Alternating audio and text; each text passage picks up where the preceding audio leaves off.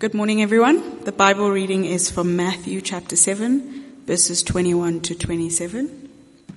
Matthew 7, verses 21 to 27. Not everyone who says to me, Lord, Lord, will enter the kingdom of heaven, but the one who does the will of my Father who is in heaven. On that day, many will say to me, Lord, Lord, did we not prophesy in your name, and cast out demons in your name, and do many mighty works in your name? And then I will declare to them, I never knew you. Depart from me, you workers of lawlessness. Everyone then who bears these words of mine and does them will be like a wise man who built his house on the rock. And the rain fell and the floods came and the winds blew and they beat on that house, but it did not fall because it had been founded on the rock.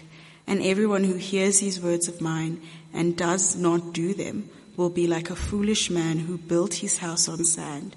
And the rain fell and the floods came and the wind blew and beat against that house and it fell and great was the fall of it. This is the word of the Lord.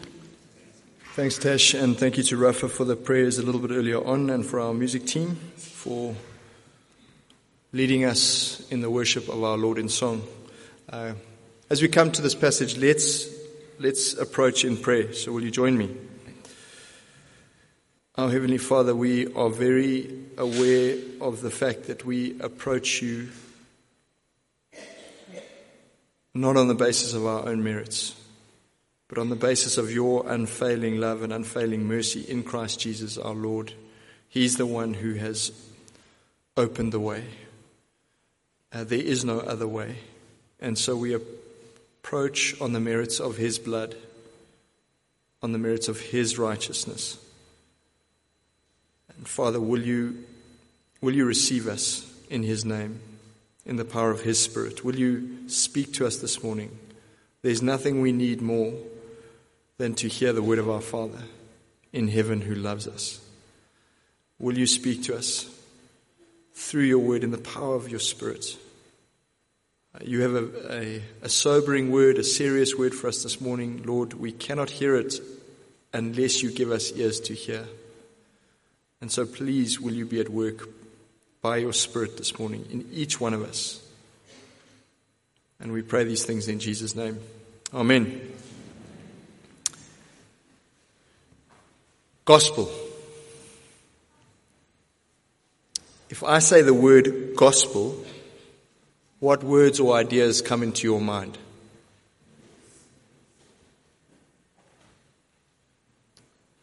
Maybe God's kindness. Maybe the good news of my salvation. God's mercy, God's free gift of His Son. God's grace. Any and all of the above. I imagine very few of us came up with the word obedience. That's not a word we normally associate with good news. For many of us, when we first encounter the gospel, in fact, I think for most of us, when we first encounter the gospel, the thing we really struggle with is the idea of grace. We are so conditioned by performance from the moment we open our eyes that we find it impossible to believe that a relationship with God is free. Surely we have to earn it like we have to earn everything else in life. No. In comes the gospel. No. It's by grace. It's free. We struggle with that idea. If and when we finally get it, which takes an act of God, of course, if and when we finally get it, when grace finally lands in our hearts, then a whole other struggle begins. What are we supposed to do with all the commands and instructions in the Bible? If our relationship with God is based on the free gift of His Son that I could never ever possibly earn, what must I do with the commandments? What must I make of all the imperatives? All the things that God tells me to do? How do I reconcile all of that with grace? So I think that's the journey for most of us. We start out thinking, I relate to God through obedience. In comes the gospel. No. It's by grace. We're backpedaling now. Okay, okay, it's by grace. But what do I do with obedience? What do I do with all the commandments, the imperatives? The thus says the Lord. And so that's the journey. That's the struggle for many, if not most of us, if not all of us. What about you? You personally. What do you think of obedience? And why do we find it so hard to relate obedience to grace? Why did so few of us think of obedience when I said the word gospel? Is it because the gospel has nothing to do with obedience? Hopefully, this passage is going to answer some of our questions. We're going to look at it through the lens of these three things the teaching itself, then the problem with the teaching, and then the warning. The teaching, the problem, and the warning. Just those three things. First of all, the teaching. The teaching in this passage is crystal clear. Jesus could not be any clearer. I'm sure you will agree. It's clear as daylight what is he say, what he's saying. What is that message? What is he saying? Well, the heart of the message is built around two confessions and two houses. Both confessions sound the same. Both houses look the same.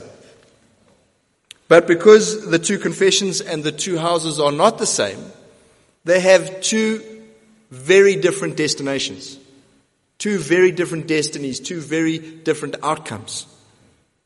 The two houses look the same on the outside, but one builder was wise and the other builder was a fool. One built on the rock, the other built on sand. So on that day, on the day of testing, on the day of the great storm, the day of destiny, even though the two houses look exactly the same, only one will stand. The other collapses with a mighty fall. On that day, verse 21, on that day, on judgment day, there will be two confessions. They will sound exactly the same. Lord, Lord. Two people will be confessing the very same thing, yet only one will be received with well done, my good and faithful servant. The other will be flat out rejected with, I never knew you. Away from me, you worker of lawlessness. Everyone will say, Lord, Lord, on that day but only some will enter the kingdom of heaven. The same confession, the very same confession, but two very different destinies. What exactly is the difference between these two confessions? Because did you notice that this confession is completely orthodox? Jesus is Lord. The theology is spot on. The confession lines up with the teaching of the church, the Orthodox Church across the ages, across space and time. Orthodoxy everywhere confesses Jesus is Lord. This confessor is well taught. This confessor has done explore. This confessor knows the truth. His confession is also passionate. It's not just Lord. It's Lord, Lord. There's deep emotion in this confession. This person not only knew the truth, this person is passionate about the truth. He sang all the songs with great emotion. The confession is not only true and passionate, the confession is also courageous. This is a public confession. This person isn't afraid to own Jesus as their Lord in the marketplace. Not only is the confession true, passionate, and courageous, it's also powerful. This person, verse 22, prophesied, cast out demons, did mighty works in the name of Jesus. Here's a person who confesses the truth with passion, courage, and power. But it's still not enough. The response is still away from me, you worker of lawlessness. On that day, you can bow the knee and confess the truth with the same passion, courage, and power that you always have and still be rejected. That's scary. What could possibly be missing? What did the others have that this confessor didn't? What made the difference? What else could it possibly take to enter the kingdom of heaven? In one word, obedience. Or as one pastor put it, truth, passion, courage, and power in what we say can be nothing more than camouflage for disobedience in what we do. Because doing makes the difference. Doing makes the difference. Now I want you to see that that's not my opinion because who cares about my opinion? Look at the scripture. Look at the passage. Let's look at it together. Doing holds this passage together. It holds it in a unity. Look at verse 21. The one who does the will of my Father. The one who does the will of my Father. Verse 24. Everyone who hears these words of mine and does them. Verse 26. Everyone who hears these words of mine and does not do them. So doing or not doing makes the difference. You have to do the will of the Father. Verse 21. Which is another way of saying you have to obey the words of the Son. Verse 26. The will of the Father is expressed in the words of the Son, and it must be done. It must be obeyed. It's not enough to speak like the confessor. It's not enough to hear like the foolish builder. Speaking is not enough. Hearing is not enough. We must do. We must obey. It's not enough to wear the Jesus freak t-shirt or to post a verse on your status. The question is, does your life match your lip? It's not enough to listen to hours and hours of Christian content every week. The question is, does your life look any different to that of your neighbor, your colleague, your non-Christian family members? Is there a discernible difference? Does what you hear and what you say translate into a meaningful difference in your life? Is there any difference in your doing? Now, even as I say those words, they immediately lead us into an awkward place. They immediately lead us into the problem. There was a hymn writer, a Scotsman by the name of James Proctor. He lived in the 1800s. We still sing that hymn today because it celebrates grace. It's such a wonderful celebration of grace and a wonderful uh,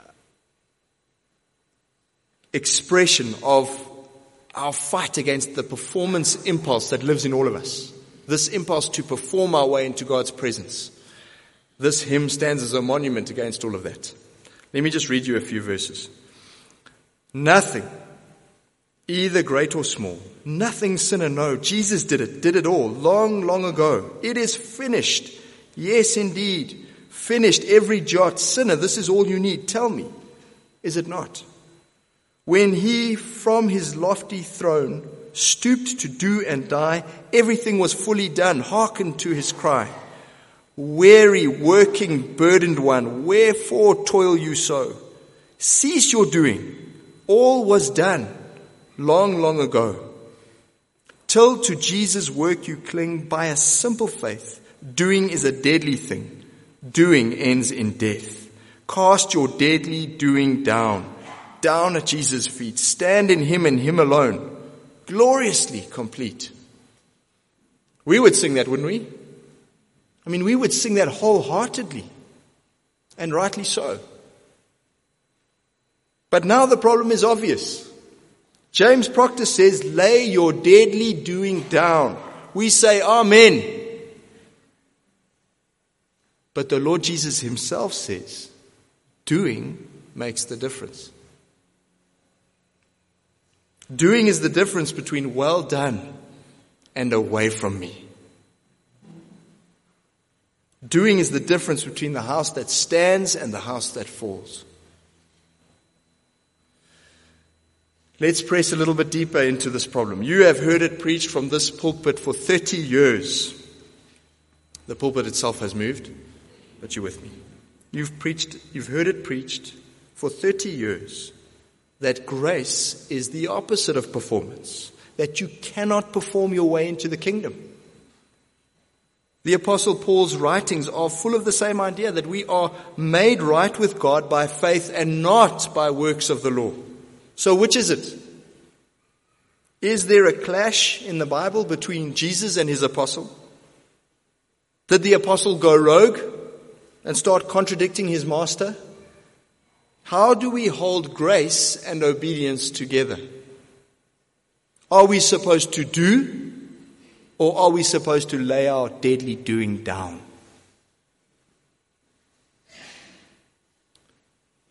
I'm going to let a wise old pastor give us the answer. And I, and I quote, It is true, of course, that no man enters the kingdom because of his obedience. But it is equally true that no man enters the kingdom who is not obedient. It is true that men are saved by God's grace through faith in Christ. But it is equally true that God's grace in a man's life inevitably results in obedience. Any other view of grace cheapens grace and turns it into something unrecognizable. Cheap grace preaches forgiveness without repentance, church membership without church discipline, discipleship without obedience. In other words, you are not saved by obedience. You are saved for obedience. You are not saved by doing. You are saved for doing. Works without faith are dead and deadly. But faith without works is equally dead and deadly. The apostle James makes that very argument forcefully. A living faith in Jesus will produce good works. It will. If it doesn't, the faith is dead. The apostle Paul, the great champion of justification by faith alone, by faith and not by works, he makes exactly the same argument. He commends the Thessalonian church in his greeting. He commends them for what? For work produced by faith. I thank God for your work produced by faith, for your labor produced by love. You see, they're not at odds with each other. These things must just be in their right place. The horse must come in front of the cart. In, in Paul's letter to the Ephesians, please turn there because it's so important that we see this in the scriptures. So turn to Ephesians chapter 2. And I'm going to read from verse 8.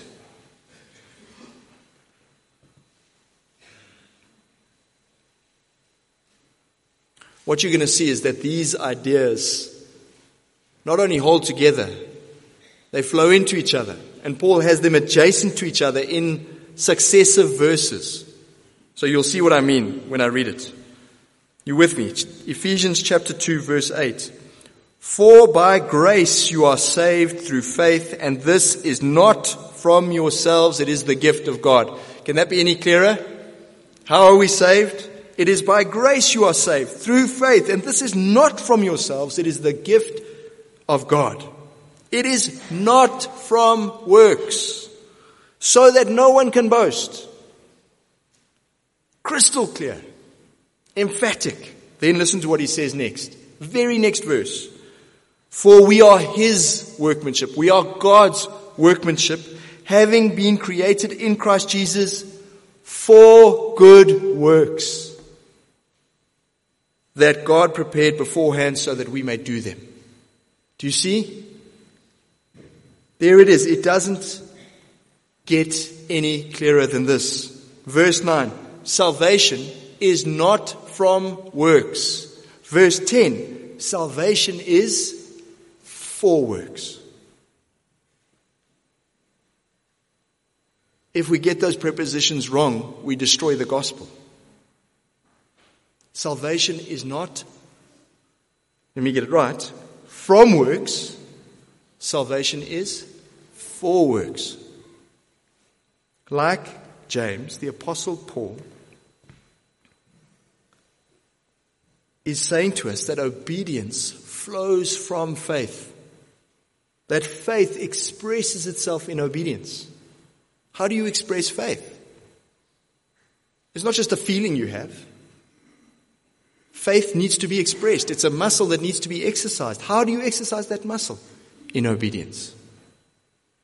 That's why in his letter to the Romans, Paul begins and ends with the very same phrase. It's, it's such a curious little phrase, and, and we can miss it if we're not reading carefully. But he starts the letter, he finishes the letter, encouraging the Roman believers in the obedience of faith. The obedience of faith. That's the phrase he uses, he opens and closes with. Faith and obedience draw life from each other. Obedience without faith is dead. Faith without obedience is dead. But when they are together, the obedience of faith, they draw life from each other. And we are called to the obedience of faith. There's no other obedience that's true to the gospel. We are called to the obedience of faith. Now, when Paul says these things, he's only following his master. You see, he's not contradicting Jesus. He's following Jesus. He's submitting to Jesus. What is Jesus doing? Jesus is concluding his great Sermon on the Mount with a call to obedience. That's the last word in the sermon. Do you remember the first word in the sermon? We started this series three years ago. I'm asking a lot of you. Do you remember the first word? You probably might remember it from just from your Bible reading. How does the sermon start? Blessed are the poor in spirit, for theirs is the kingdom of heaven. In other words, blessed are those who recognize they have nothing to give to the Lord. Theirs is the kingdom of heaven. Grace is the headline and the title of the whole sermon. Grace is the flag that flies above the whole kingdom. Obedience flows from grace.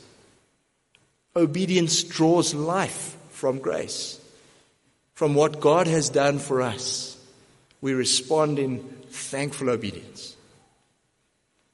Apart from grace, obedience is nothing but dead works and deadly works.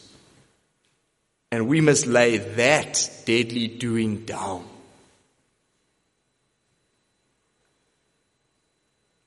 But if we are trusting in Christ, if we are trusting in His righteousness, it's then that obedience comes to life. You see, God, in all of His goodness, in all of His grace, and all of His mercy to us, what God has done for us in Christ is the fertile soil out of which our obedience grows and produces fruit. It's all Him. But we've planted our trees somewhere else if there's no fruit. Do you see?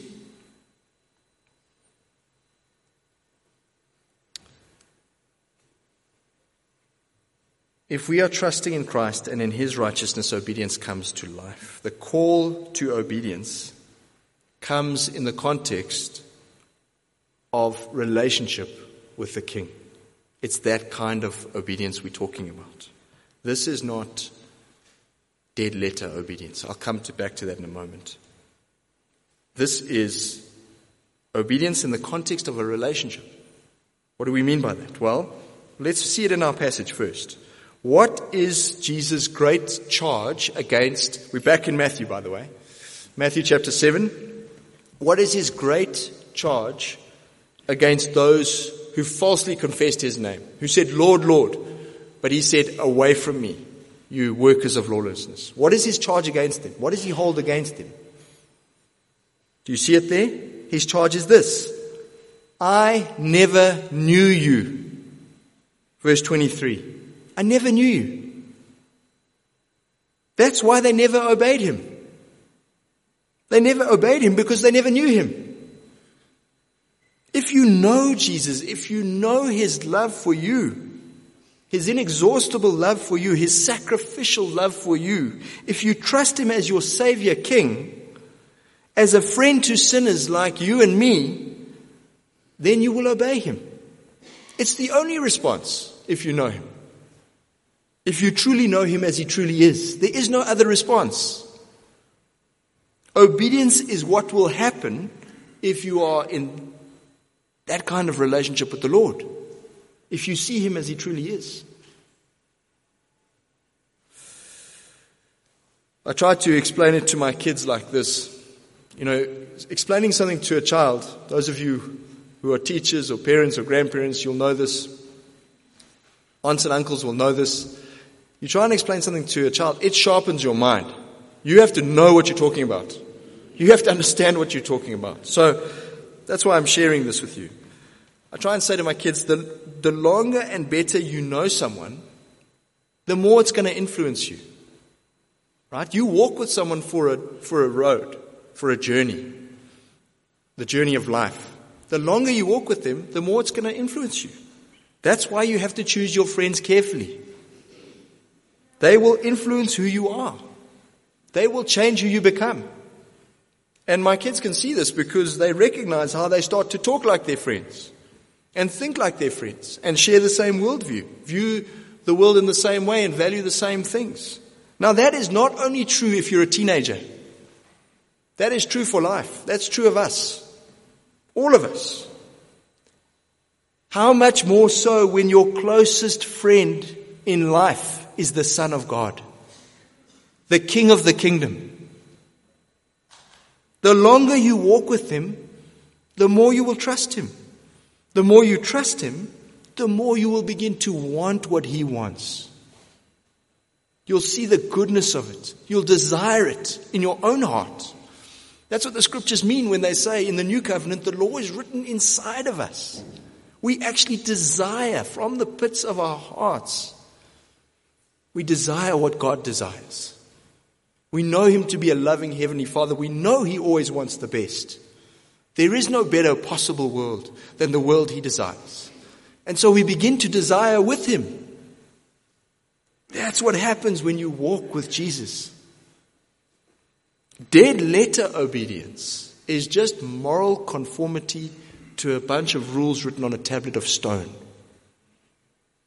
We do it for social status or, or, or, or to try and manipulate God. But the obedience of faith, that is the response of love to our King who loved us first. It flows from grace. It draws life from grace. His goodness to us. By the way, none of this was missed by James Proctor back in the 1800s. Listen to verse 4 of his hymn again. Till to Jesus' work you cling by a simple faith. Doing is a deadly thing. Doing ends in death. You can say exactly the same thing the other way around. Doing is a deadly thing until to Jesus' work you cling. And once you cling to Him and all that He's done, your doing comes alive. Or in the words of another famous hymn, trust and obey. For there's no other way to be happy in Jesus but to trust and obey. If I could sing, I would break out into song. Nobody wants that. So back to our problem. How do we hold grace and obedience together? Well, hopefully by now you see there is no problem. The problem is an illusion. As long as we understand that the obedience Jesus is calling for is the obedience of faith.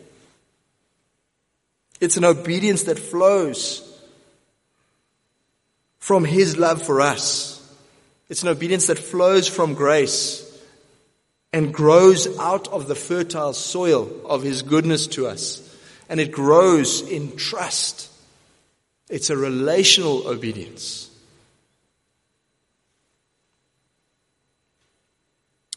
That's the teaching and the problem. Finally, we come to the warning, and we have to come to the warning because when you read the passage that Tasha read for us, there's simply no denying that the tone of those words is one of warning. We are not true to the passage if we miss the tone or ignore the tone. As he closes his famous sermon, Jesus looks to the future. He looks to the future of his disciples. He looks forward to that day. Verse 22, on that day, the day he's referring to is the day of judgment, the end of history. The day when all the books are going to be opened. And every human being, including every human being in this room, starting with the one who's speaking, every human being will have to give an account. Jesus finishes his sermon with a warning. He says, That day is coming. Judgment is coming. If we're honest, we don't like the way he's ended his sermon. We really think he could have done better. We don't like fear as a motivation. I mean, it's such a negative emotion. We prefer positive messages of affirmation. Build us up. Encourage us. Surely, Jesus, you wouldn't, you would want to finish on a high note, a rousing note, a kind of braveheart speech. Something uplifting, not this fear mongering. I mean, is Jesus trying to scare us into the kingdom? We all saw the images of the floods in KZN and how those homes were just washed away. They impressed into our memories. Now imagine with me, you are sleeping in bed in KZN and a police officer rushes into your bedroom and warns you, listen, the, the river's burst its banks. You have to get out and you have to get out now. Are you going to sit up in bed and go, you know, hang on. Um, it seems to me that you are trying to scare me into obedience. And I don't respond well to threats. You know, couldn't you just be a little bit more encouraging? Just a little bit more affirming, a positive message? That would be crazy. We would be so thankful for that warning. Know, that warning is an act of love. In, in, the, in the face of real danger, it's the only act of love. In the face of real danger, the only way to love someone is to warn them. Again, let's hear from a wise old pastor. Jesus' teaching has important things, important things to say about race relations, social justice, personal integrity, but it cannot fairly be reduced to the temporal concerns of my lifetime here. There is a heaven to be gained and a hell to be shunned. Jesus says, You gain that heaven. You shun that hell by the obedience of faith. This whole sermon, this warning at the end, poses the most important question any of us are ever going to face, without a doubt. Here's the question Where are you building your house? Put another way, which Jesus are you confessing? And to those who consider themselves disciples of Jesus here this morning, please don't switch off at this point. Please don't assume that this question is for someone else because you answered it years ago. We can't afford to assume. Because not everyone who says, Lord, Lord, on that day will enter. It is not enough to believe. It is not enough to feel. It's not enough to speak. It's not enough to hear. He has to know you. And you have to know him. Your house of faith can have a new coat of paint, wonderful furnishings, beautiful spacious rooms, high ceilings. It can be in a lovely neighborhood with a whole row of other similarly beautiful little houses alongside each other. It can have all that and still be built on a fault line or on a sinkhole. You can have the model superstructure but no foundation.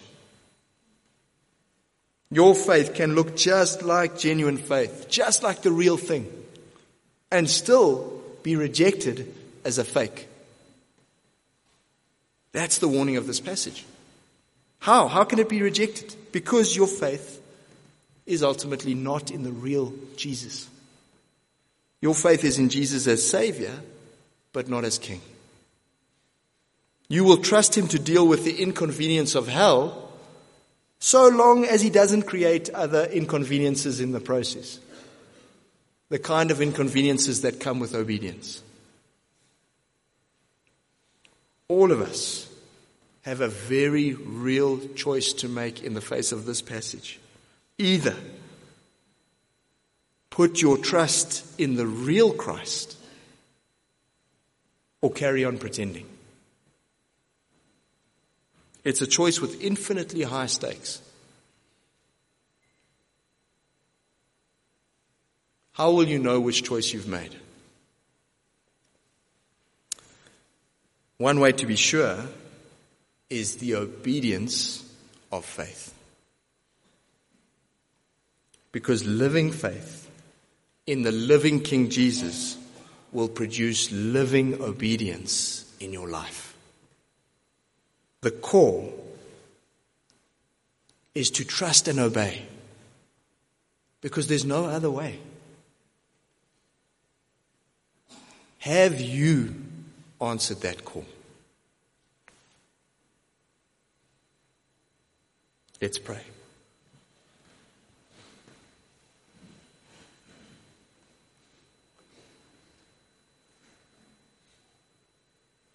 Our Lord Jesus, we we pray for the gift of real faith. We want to be a people who do the will of our Father, a people who obey the words of their King. We want to respond to the gift of grace, the gift of new life, the gift of faith. We want to respond to it all with obedience. And we ask that your grace would change us from the inside out, from, from our, the deepest parts of our being. Change us there, Lord, and move us to obey. Change us into new creatures, creatures of loving obedience. Lord, on our own, we're either going to fall into the trap of dead works or dead faith. We know this. We long for a living faith in the living Lord Jesus that produces living works. Help us, Lord. Help us. Have mercy on us. We know you are calling us to the good life. Help us to trust and obey. Amen.